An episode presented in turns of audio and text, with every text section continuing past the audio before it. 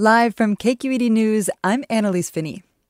In Monterey County, residents of the flooded agricultural community of Pajaro are concerned about their stra- stranded belongings and their future. KQED's Catherine Monahan has more. The Pajaro River is gushing brown and thick. Families are standing along its bank, gazing at the small community of Pajaro, which is completely flooded. Sarah Lopez evacuated at about 1 o'clock Saturday morning. She says firefighters and police came and said the water was on its way. About 3,000 people live in Pajaro, mostly Latino farm workers.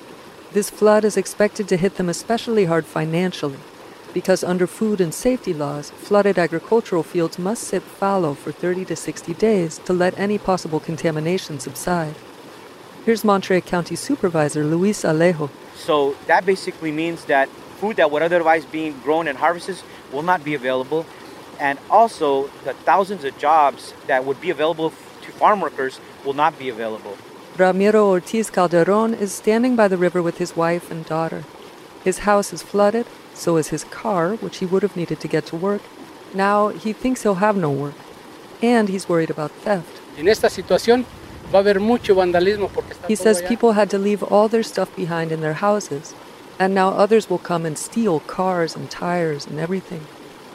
The evacuation order is in place indefinitely, with another storm forecast to hit the area Monday night. I'm Catherine Monahan, KQED News.